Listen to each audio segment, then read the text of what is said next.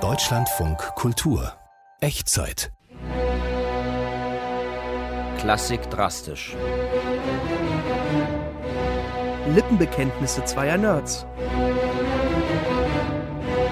Von und mit David Striso und Axel Ranisch.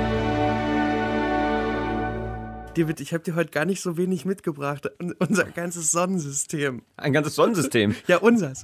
Die Planeten von Gustav Holst. Oh, fein. Alle sieben. Den Pluto gab es damals noch nicht und die Erde, weiß nicht, die fand er nicht so inspirierend nee. oder so. Er fängt mit dem Mars er, an. Ja, Mars als der Stern des Krieges. Ja, der Kriegsgott. Ja. Hör mal.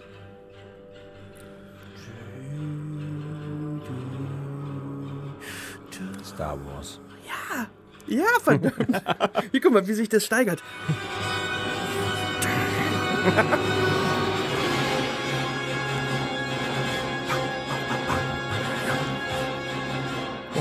bum bum. Ja, das ist, das ist, das ist, das ist Filmmusik. Ist das, die, ist das die Klassik, die man so zum Frühstück hört? Also wenn man jetzt morgen so am Sonntag früh aufsteht und... Also ich ja. Mit, mit 13, 14 habe ich, hab ich diese Planeten so unfassbar geliebt. Ja. Es ist ungefähr 100 Jahre alt, das Stück. Der ja. hat sie zwischen 1914 und 1916 komponiert. Uraufgeführt worden sind sie 1918.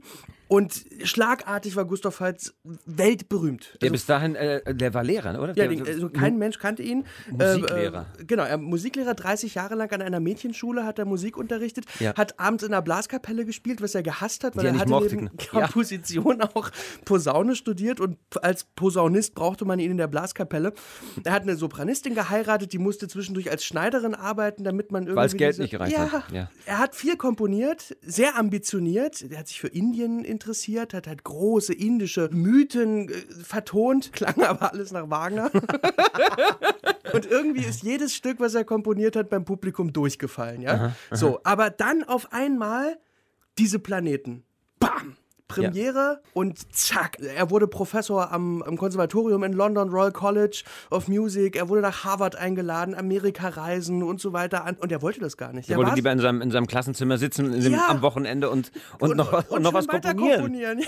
Der hat tatsächlich nachher, nach, nach relativ kurzer Zeit, alle Professuren und alles wieder aufgegeben, hat, äh, wollte keine Journalisten mehr sprechen, weil er Angst vor denen hatte und wollte einfach wieder Lehrer sein in seinem Mädchen. Das ist äh, die Krux, wenn man auf, auf Schlag berühmt wird. Das ist, das ist nicht einfach. Ja, und, und, und er hat sich auch nie wieder erholt davon. Er ist nicht mehr rangekommen an die Stücke. Ne? Er hat später diesen wunderschönen Satz gesagt, wenn keiner deine Arbeit mag, dann machst du auch nur wirklich wegen deiner Arbeit weiter. Und du entgehst der Gefahr, dass das Publikum dich dazu zwingt, dich ständig zu wiederholen. Jeder Künstler sollte eigentlich darum beten, nicht erfolgreich zu sein. Ja, so was ähnliches hat Robert Walser auch mal gesagt. Ich bin eigentlich unscheinbar, ich möchte gar nicht zu sehen sein.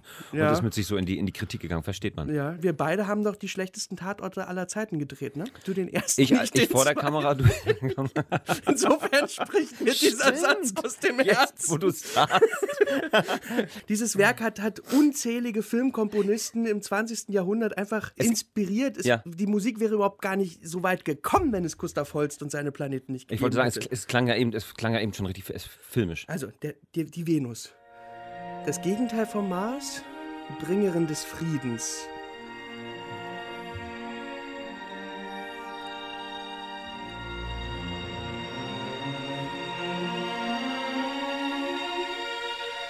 Geil.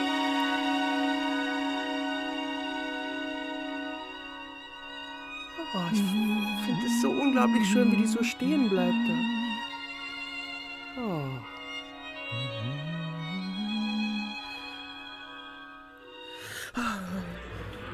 Der Merkur, Ja, der geflügelte Bote, wie man hört, der hat immer geschäftig, immer was immer genau, geschäftig, immer, immer im. Dienst, immer auf Sendung. Pa pass auf, der klingt, der, der klingt so russisch gleich.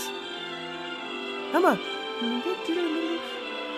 Da hört man, dass der, dass der Holst auch seinen Strawinski kannte, Mhm, weißt du? Und, und jetzt geht's richtig los. Ich muss da immer schon an Khachaturian denken, Ja. an Gaiane oder an Spartacus oder das klingt fast wie sozialistischer Realismus. Im, aber und dann gibt es natürlich den größten Planeten, den Jupiter. Das kennt man noch. Guck mal, wie das losgeht. Großartig. Bam, bam, bam, Immer wenn bam, man den Einsatz verpasst. Immer den Einsatz verpasst. Badam, bim, bam, bam.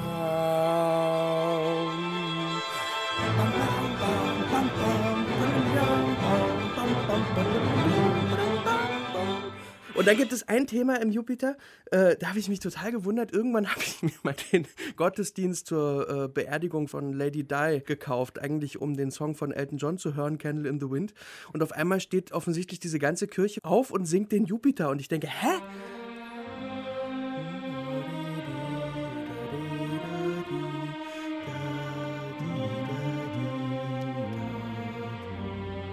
Sein Kumpel Ralph Vaughan Williams hat ihn im Nachhinein überzeugt, dieses Stück zu nehmen und zu extrahieren. Ja. Und er hatte auch einen passenden Text dafür. Und Holz wollte das gar nicht, weil er wollte nicht noch berühmter werden. vielleicht, vielleicht, also es, gibt dann, es gibt dann natürlich noch den Saturn und den Uranus und zum Schluss den Neptun. Den müssen wir vielleicht noch, weil beim Neptun hört man auch dann schon Danny Elfman kommen und Edward mit den Scherenhänden und all das.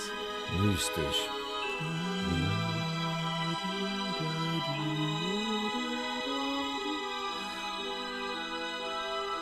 Alles wahnsinnig filmisch, ne? Und am Ende in den letzten drei Minuten des Neptuns, pass auf, also wirklich, von 60 Minuten, drei Minuten. Hörst du? Ein Frauenchor. Die machen nur Hu. Ganz am Ende. Deswegen Dringt führt es durch die Atmosphäre, das dringt auf die Erde. Wahrscheinlich ist es ja, äh, man muss irgendwie, muss am Ende die, d- Ja. der Mensch durchklingen. wunderschön. so. Es ist, wund gut. es ist Und wunderschön. Wahnsinnig schön, dass es nur die letzten Minuten sind. Ja. Bloß aufwendig, ne? muss man sich leisten können. Richtig. Sollte man aber.